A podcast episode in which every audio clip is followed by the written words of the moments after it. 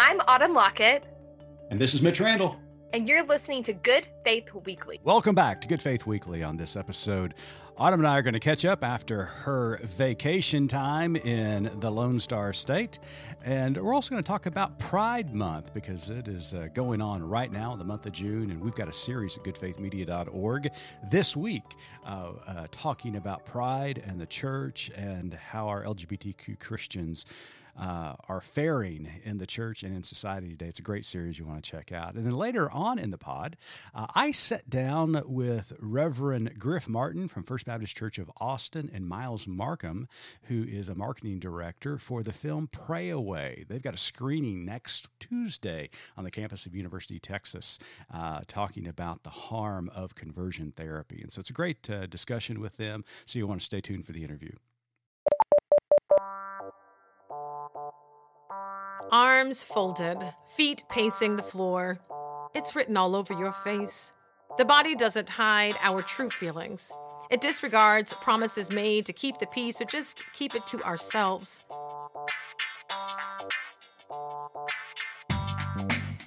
I'm Reverend Starlette Thomas, host of the Raceless Gospel podcast from Good Faith Media. We're giving our listeners a hand when discerning body language. That's our focus in season three. The church is called the body of Christ, so what does our body language say about perennial and pressing hot button issues? What's costing us an arm and a leg? Who do we give the cold shoulder and keep at arm's length? When have we put our foot in our mouth or turned a blind eye? Why are we still sitting on our hands? Where do we toe the line? And why is the kingdom that is coming not on the tip of our tongues? In season three of the Raceless Gospel podcast, we'll address these questions in eight episodes, and I hope you'll be all ears. The Raceless Gospel podcast is looking at body language. I'm your podcast pastor, Reverend Starlette Thomas. Episode one drops on May 5th. Learn more at goodfaithmedia.org.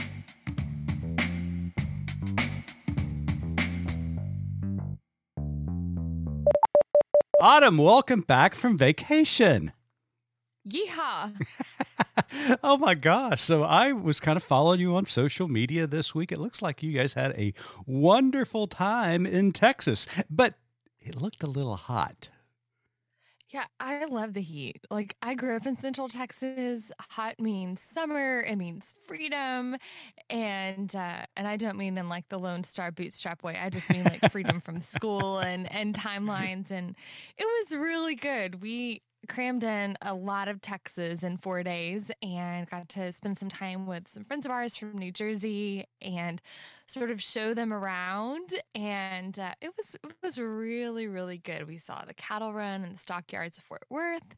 We went to a Rangers game and they beat the Astros that night. So that was really fun. Um, we went to the Fort Worth Zoo, which you and I know is a mm-hmm. fabulous zoo, and then we went to Six Flags. So oh, we did gosh. lots of fun things. Well, that sounds great. Well, what was the favorite thing uh, that your kids uh, got to participate in this past week? Yeah, so our our kids don't really know much about the cowboy culture. My husband and mm-hmm. I both grew up pretty rurally. In fact, he was like the number two cattle judge in the state of Texas for a while. you would never know to look at and him. And you right? landed him? Like, Whoa! Listen, I don't know what I did, Mitch. I don't know what I did to deserve such a catch. But um, oh, he was also we also like went up to his old high school where his dad was like principal, and definitely got to see all of his like track like trophies from like when he was went to state so, and track. I don't know how I landed. You got to see the Rockets uh, trophy case. I got to see the Rockets accoutrements at his school. Yes.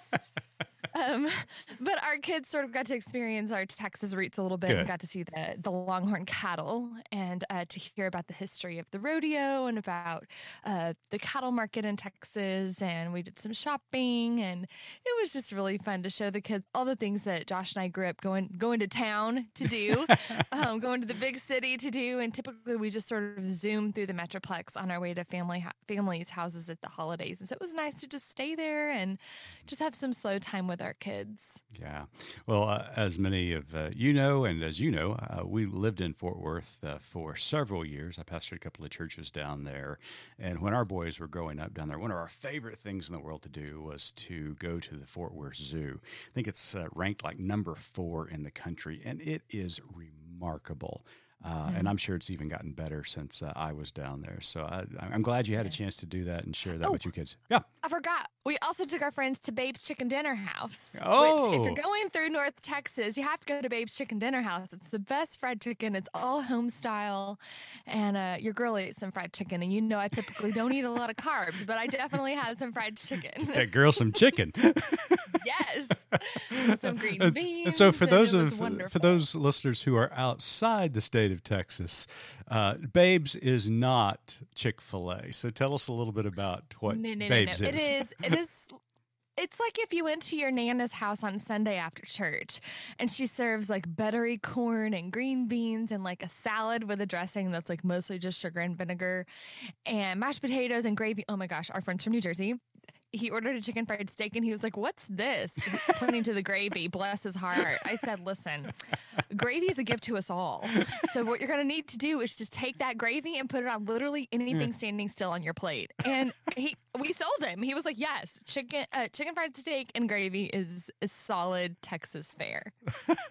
That's fantastic. What is this? What is Bless this? his heart. 40 years old, never had chicken steak, chicken fried steak and gravy. Oh my gosh. Uh, well, it sounds like you had a, a great time. We certainly missed you around here, but uh, it's always good to, to get away. Yeah, it was. It was good. And we're uh, celebrating Pride Month. We We're, are celebrating Pride. That's right. Uh, it is Pride Month. And yeah. we are celebrating at uh, Good Faith Media by running a series this week. You can check that out at goodfaithmedia.org by numerous authors uh, and columnists from around the country who are talking about the importance of pride and LGBTQ plus inclusion and equality, not only in the church, but uh, in society at large. And it's just been a great series. So, so Autumn, let's talk a little bit about pride. And uh, you and I both grew up a fundamentalist Baptist, uh, very conservative in our theology.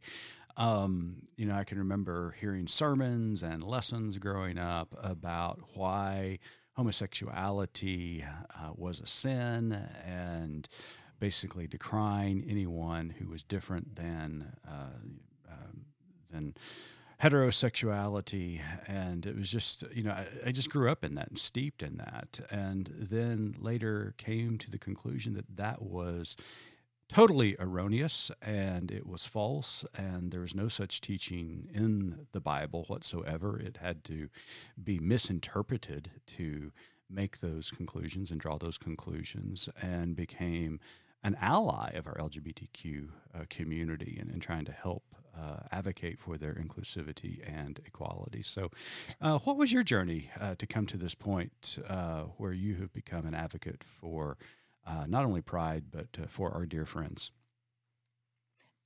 Yeah, definitely grew up steeped in the Adam and Eve, not Adam and Steve culture. Sure. And I didn't really hear that from my youth leaders as much as the the senior adult ministry. Um, we always had kids in our midst. We always had uncles. We always had friends who were gay, and whether they were out or not, it was always like, oh, but you know, Uncle Jerry, he's he's different. We love him. Like he's fine. And it's sort of sometimes I see it like the immigration issue. Like people are anti-immigration, except for that one family like that we're all trying to help. Yeah. And when you put a face on the issue, suddenly it, they're human, and you can't talk about them that way. And so that duplicitous message never really resonated in my brain. It never really made sense. I'm like, well, if it's fine for Jerry, then it must be fine for my friend Jason too at school Right. um, went to college, uh, really learned a lot from the, I mean, this is what it was called in my college. It was called Queers and Allies. And they would come in and speak to our classes about you know inclusion and what it means to be lgbt and did like these um education mitch education turned me into an ally not because of the woke liberal agenda but because when i learned more about the lgbtq plus community i was like wait these are maybe my people like i love these folks Right. Right. and so college was really helpful for me. And I will tell you, I have learned so much um, watching my kids who didn't grow up in this, um, you know, sort of fundamentalist message about um, about our LGBTQ uh, siblings. And so just watching them just sort of love with reckless abandon. And in fact, I wrote a piece that's coming out uh, Friday. So when this drops, it'll be out. Great. Um, about sort of navigating um, my daughter's friends' pronouns and what's th- what that has been like for us and respecting them. And then talked a little bit about uh, some statistics that the Trevor Project has provided about um, how affirming and life saving it can be to res- to respect a young person's pronouns. Um, so anyway, I hope you'll read that too. Yeah, I can't wait to read that. You know, and I have to admit that's one of the things that, and not because I'm not trying. It's just because I, my mind is trying to, to reset and uh, to use the proper pronouns. And I, and I hope that uh, anytime I slip, that Grace is involved because I'm really not trying to. Uh, I'm really trying as hard as I can to use the proper pronouns, uh, and it, it's very important. And uh, you know, what's fascinating mm-hmm. to me is watching this emerging generation, as you just said. Uh, it just rolls off their tongue. Uh, it's just yep. uh, normal to them, which is great. So yep. now, you know, I, yeah, go ahead. I was gonna say there's, you know, I'll talk about this in my article, but there's also an element of code switching that the kids have to do because for some of their friends, their parents don't know. Right. So when they're in a social space, they use their pronouns that they prefer, and then if their family is around, they have they really have to like be code talkers mm-hmm. um, to protect um, sometimes the health and safety of their friends and that's that's a heavy and steep burden that, that our kids are bearing and i hope that all of us who are allies can do what we can to support amen amen and they need all the support that they can get uh, because they are being attacked right and left especially mm-hmm. especially our trans community right now um, I know that you've taken a break from the news uh, over the last uh, several weeks and you've been out of town in Texas.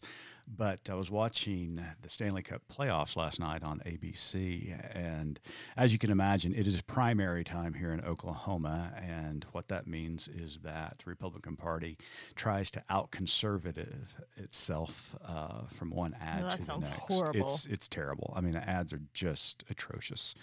Um, and there's some good people out there, but the ads that they decide to run, it's just like, why are you running this? It's just absolutely ridiculous. You're better than this.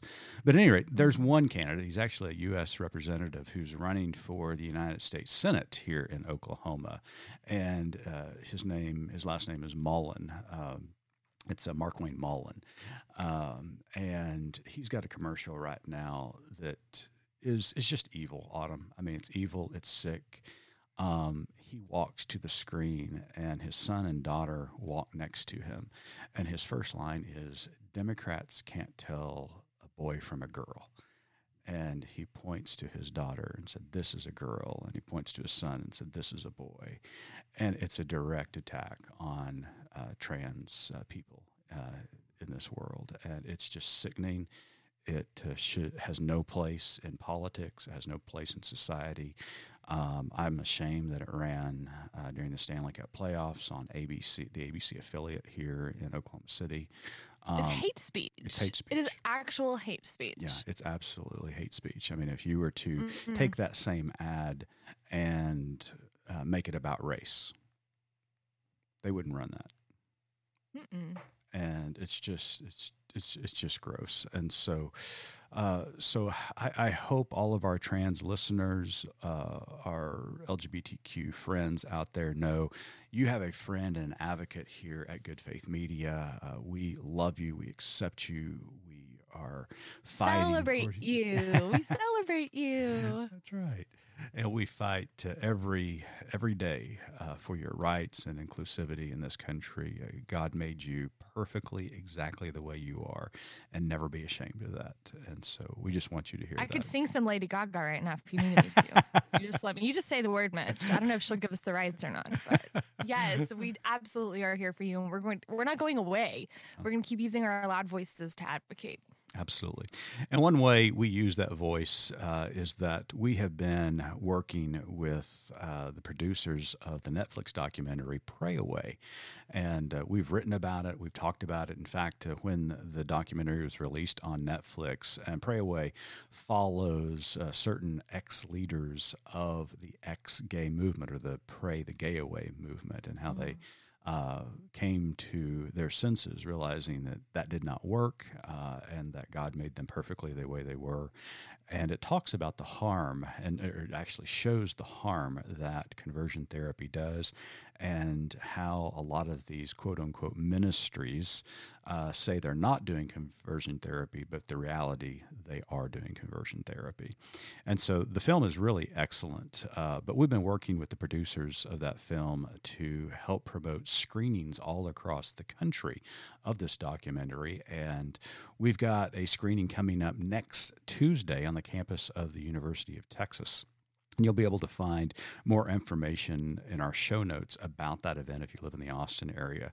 But they're going to show the film and then they're going to have a panelist. Uh, Jen Hatmaker is going to be on the panel uh, and others uh, there in the, the Austin community. I got to sit down with the pastor at First Baptist Church in Austin, Reverend Griff Martin, and one of the producers and promoters of the film, Myles Markham, to talk about what the uh, screening is going to, to be like next Tuesday. And it was a great discussion. We talk about the film, we talk about what's going on in society today, and it was just it was, it was a really robust conversation. So uh, we hope that you enjoy it.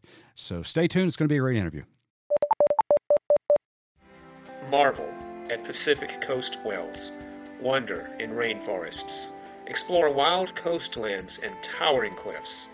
Join Good Faith Media for a unique and immersive experience in the Pacific Northwest and Olympic National Park. Enjoy engaging conversation with your small group of adventurers led by our team, which includes a journalist, historian, and theologian. Join us July the 23rd through 30th. Learn more at faithexperiences.org. Welcome back to Good Faith Weekly. On this episode, we've got two very special guests with us today. Reverend Dr. Griff Martin is a senior pastor at the First Baptist Church, Austin, Texas. Griff has a Bachelor's of Arts degree in journalism and public relations from Baylor University, a Master's of Divinity degree from Truett Seminary, a Master's of Education Psychology degree from Baylor University, and a Doctor of Ministry degree from Truett Seminary. Myles Markham is a Christian educator, LGBTQ plus advocate, and graduate of Columbia Theological Seminary. Previous to the film's release, Myles also worked with multi, or Multitude Films as both a consulting and impact producer on Pray Away. Both Griff and Myles will be panelists at the screening of the Pray Away documentary in Austin, Texas on Tuesday, June 21st at 6 p.m. on the campus of the University of Texas.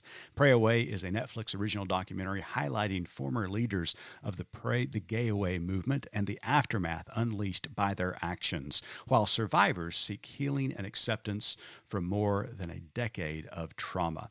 Griff Myles, welcome to Good Faith Weekly. Well, Myles, let's begin with you. Our listeners uh, who may have not been able to see the documentary as of yet, can you tell us a little bit about the documentary? Give us a little bit of a, a synopsis about Pray Away. Yeah, sure. Um, hey, Mitch. Hello, everyone. Uh, I want to say thank you for having us here. Um, I I also will share. Uh, I am a survivor of conversion therapy, so that mm. uh, was a big part of how I came to this project. Uh, a lot of uh, my early role uh, was uh, consulting around um, the quote unquote X LGBTQ movement, and so, like you shared the synopsis, this particular film chronicles. Um, both the individual trauma, but also the broader political implications of um, so-called conversion therapy, but um, any any type of um, non-affirming, non-inclusive LGBTQ teaching generally. Um, that's something that um, we felt was really important to include um, was to kind of fight back against the uh, stereotype that these practices and these beliefs only happen in the context of um, sleepaway camps or only happen in some of their more historical, um, physically violent forms like electroshock therapy and so forth. Uh, what we know is that um, this movement um, is alive and well, and we wanted to show more of um, the beliefs and the psychology that fuel it. So, mm-hmm. uh, for audiences who are watching Pray Away, um, you're going to uh, step into that world um, through the narratives of um, former um, ex LGBTQ leaders who share their stories and really kind of detail what internalized homophobia looks like when it's wielded outward. You also hear from a survivor, somebody whose narrative uh, sort of um, encapsulates what it looks like uh, to enter into these ministries as a teenager and then to be uh, more or less um, trained um, to take on a leadership role themselves. And then you're also going to hear from a, a contemporary leader, somebody who is still um, quite active and prominent in the ex LGBTQ or quote unquote former LGBTQ movement.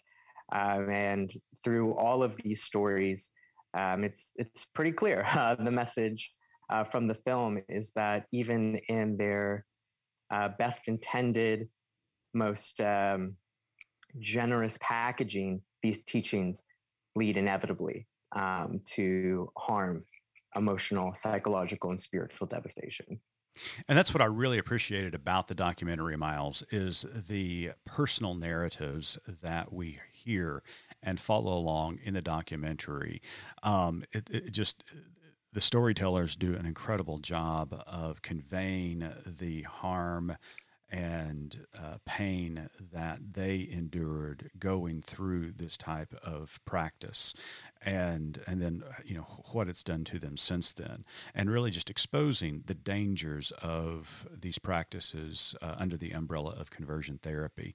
Upon the uh, film's release uh, here at good faith media we uh, released our own personal narratives. We sat down with uh, four different survivors of uh, conversion therapy and had them tell their stories. These stories are incredibly important for people to hear uh, and, and, what is going on within the church. So, so Griff, I want to turn to you as a Baptist pastor. Why are films and stories like Pray Away so important to the work of the church?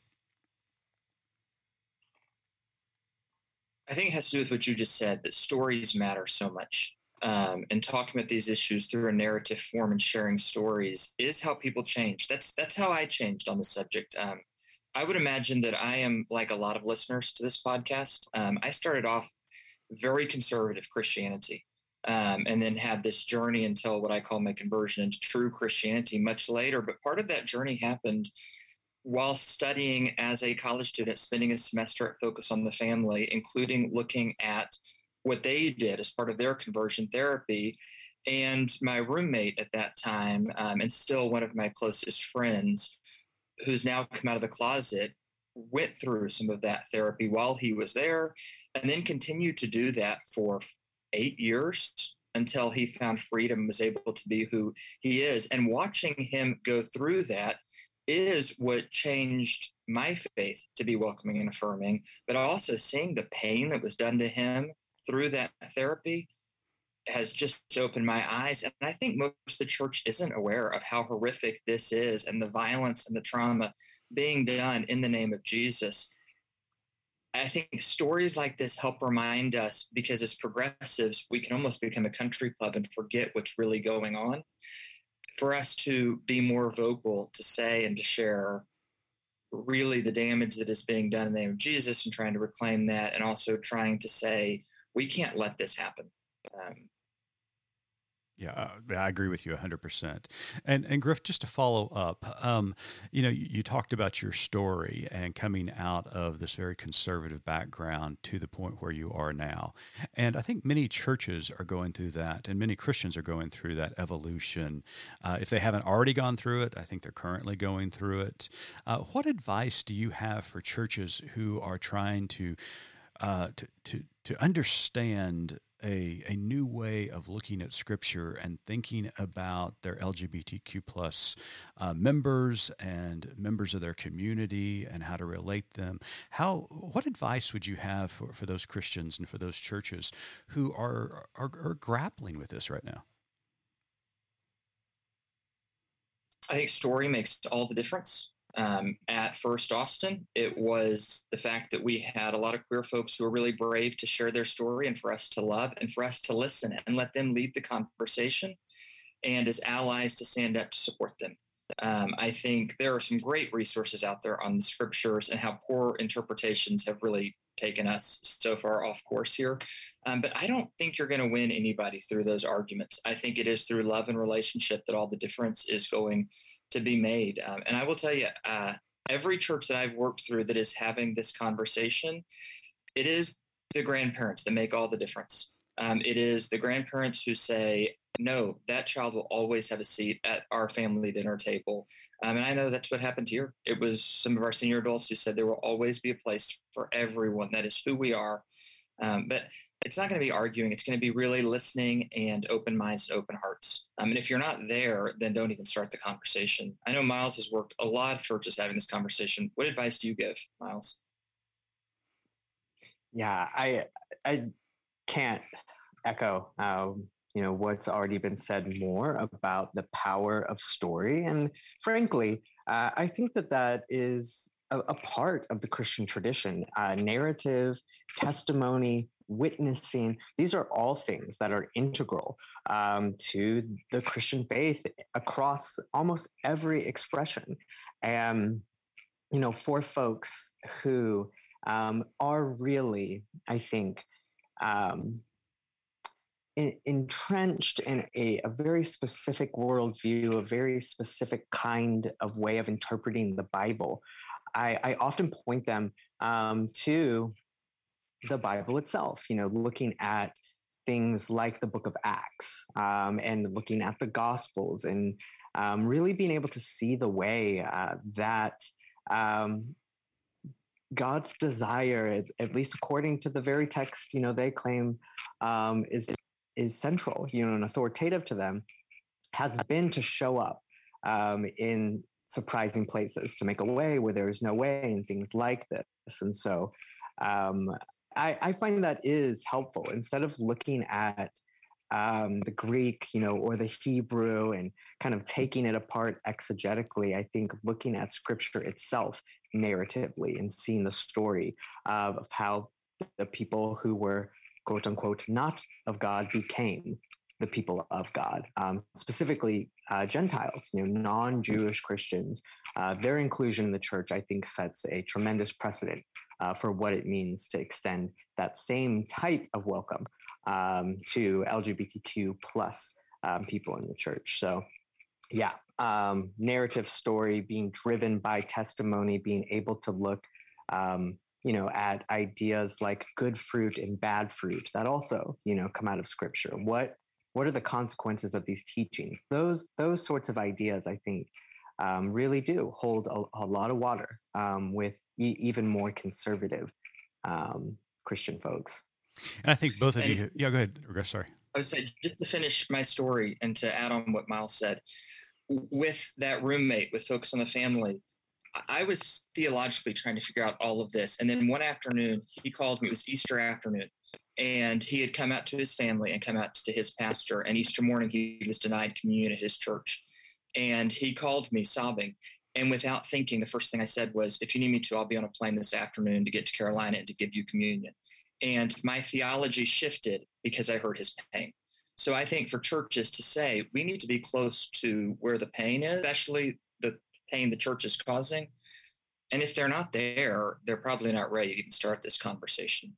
Mm. Yeah.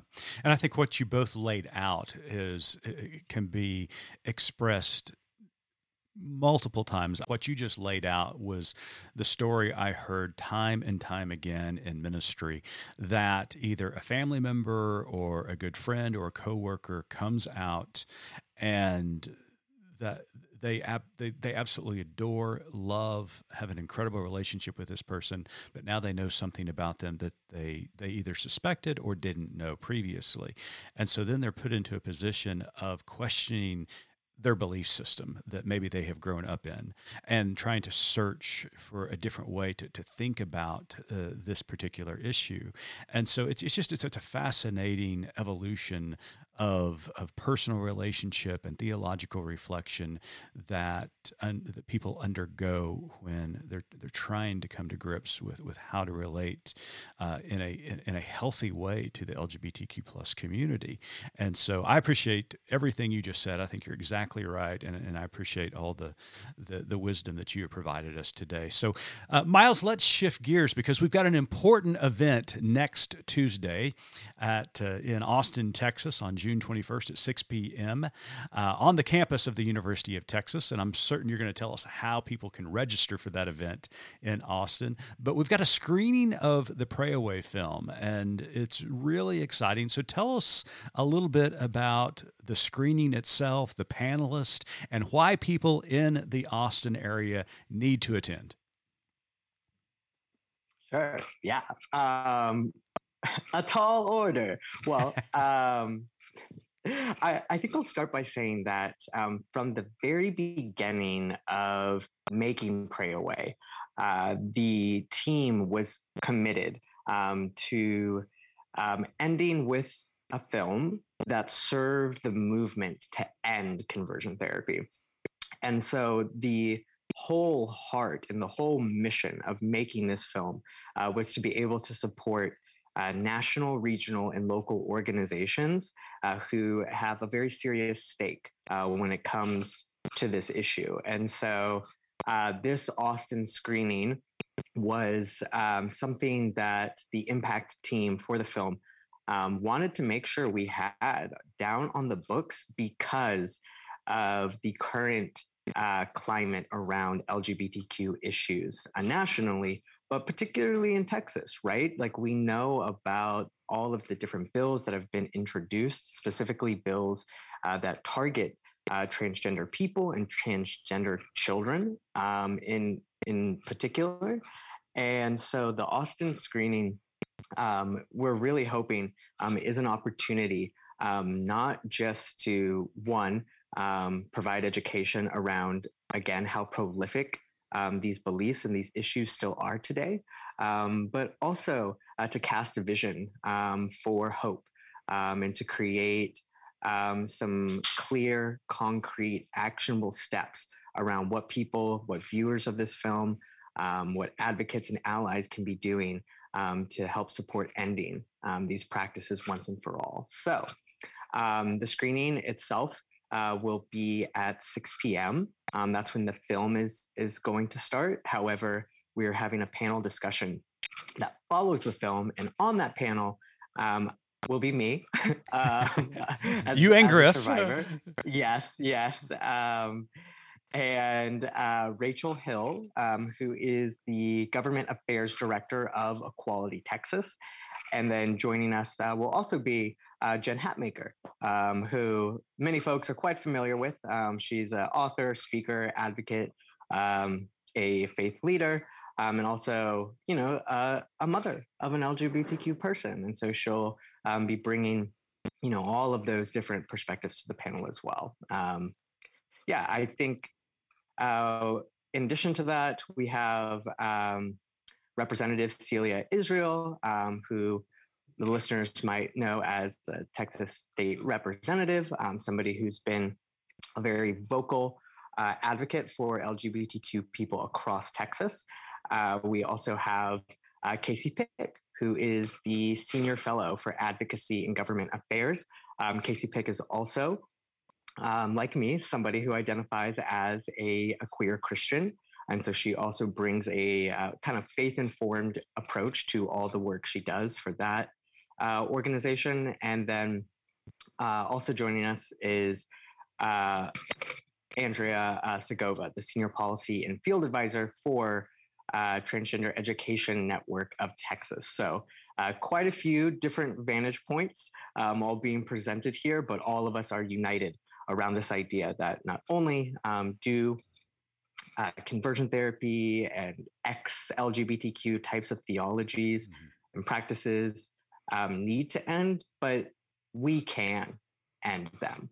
Uh, we can all be contributing in some type of way to seeing a day uh, where no person ever has to believe that um, there is something inherently sinful or broken about gender and sexual diversity, mm. um, and that there is this um, uh, impossibility around being able to integrate a faith and an LGBTQ identity. So um, yeah, that's that's great. All happening. Well, it sounds like a, a, wonderful, wonderful event. And uh, for those listeners who are in the Austin area, please, please uh, register and uh, and plan on attending next Tuesday at the campus of University of Texas uh, on June 21st at 6 p.m. So, so Griff, this is happening in your hometown. Um, what do you hope people will take away in Austin from the screening and conversation uh, from the panelists? I think that the hope is that we build community around fighting this issue and fighting for the rights of queer Christians and queer folks in Austin. Um, there is strength in numbers. I think that's the whole focus of the church. And so, anytime that we can gather together and gather like minded souls on this issue, I am all for that. Um, and anytime also that we can be part of introducing what I think is the truer form of Christianity to a greater community, because there's a lot of folks out there that hear Baptist and something like this, they are not thinking that we're on the side of this that we are. So that introduction is always important in building community. That's awesome. And so, uh, Myles, obviously, this screening is happening in Austin, Texas. But if I'm not mistaken, there are some others uh, that are in the works, possibly across the country. Um, is there a way for people to find out more about those future screenings in their area? Yes. Um, I also wanted to note for this particular event, you can register through uh, any of Pray Away's social media uh, channels. The links uh, to the Eventbrite um, are included in the bios on Instagram as well as Twitter. And so you can find uh, those registration links um, at, at Pray Away Film. Um, but in terms of future screenings, uh, you can also find out information um, through the film's website. Great. And so that is uh, prayawayfilm.com. Um, I think we'll be able to have a way to include those links in the show notes as well. So folks um, who are listening um, theoretically will be able to click through um, from from um, this podcast page. So mm-hmm. um, at Pray Away Film on all of our handles.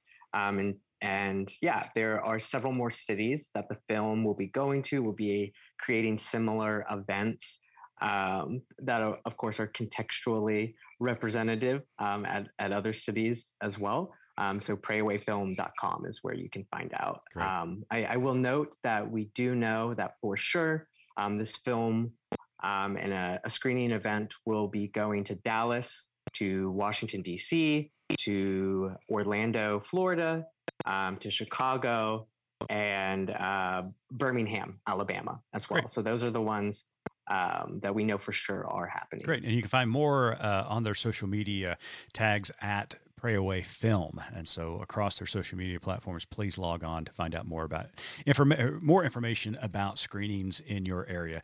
Now, before I let you go, I've got two questions for both of you, uh, just pertaining to what's going on in the country right now.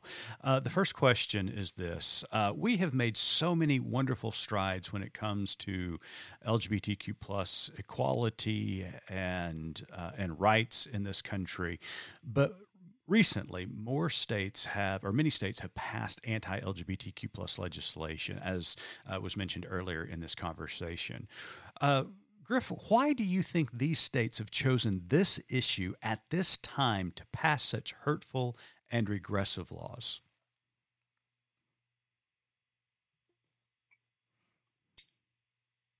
I think nothing unites ignorance like a common bully mm. um, and a common enemy. And I think that we are seeing a lot of ignorance, bullying, folks that uh, deserve so much better and so much more. Mm. Um, and I think, I don't know why we're seeing so much of it right now. Mm-hmm. Um, but I know the church's role is to stand up against it because um, there's something truly evil going on right now. And we've come this far, we can't lose ground. Absolutely.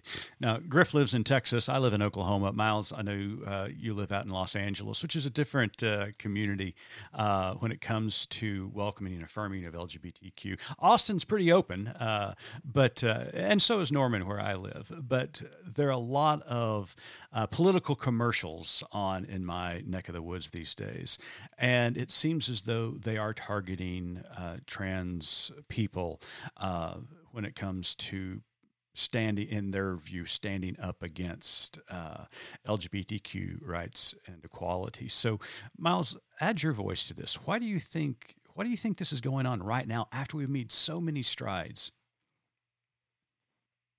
Yeah, um, yeah. I, so I, I don't think I actually shared this in the top of my introduction, but I, I am a transgender person. I am uh, trans and non-binary.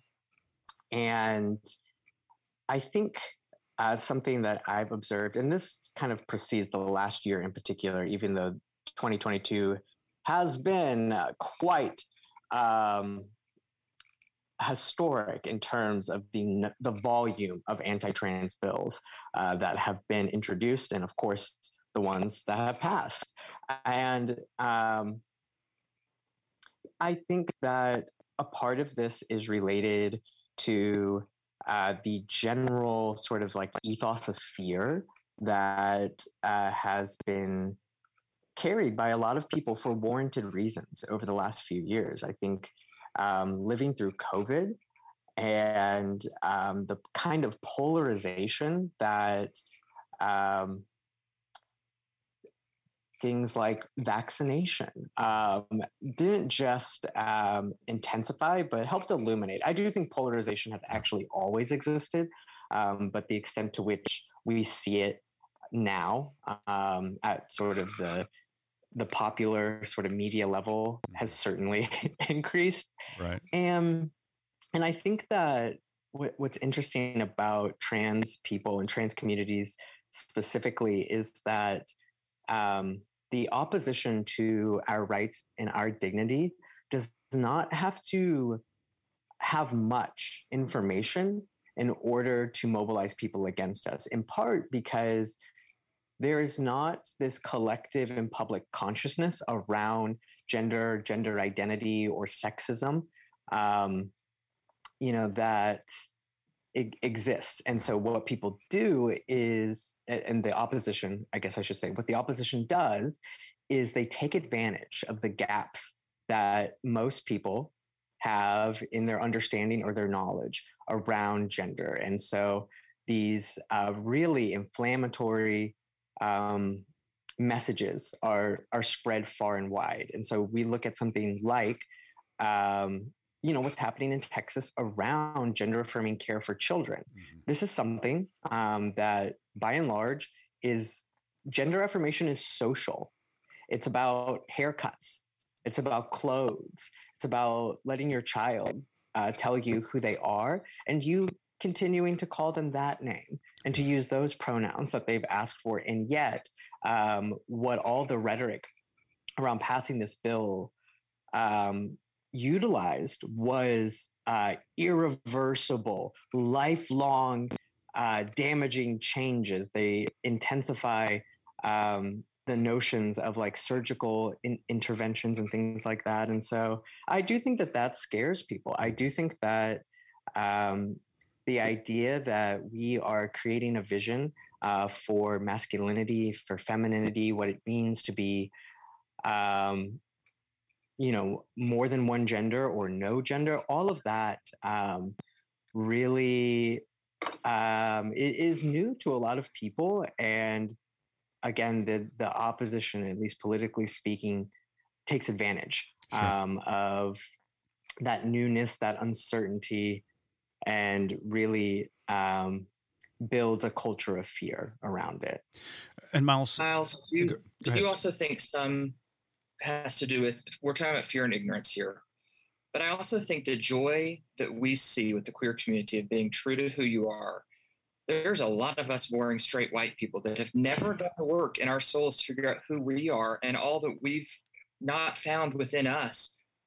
do you think that also leads to fear and ignorance here? Is we're just so scared of the unknown, and so many of us haven't done the work to be true to our own souls. Yeah, yeah. I mean, I've always uh, found a lot of resonance with the phrase that hurting people hurt people. You know, this idea that, that anytime um, you know we're making decisions or we're sharing messages that are harmful um, to other people and specifically to entire communities, um, that's likely coming from a place of pain.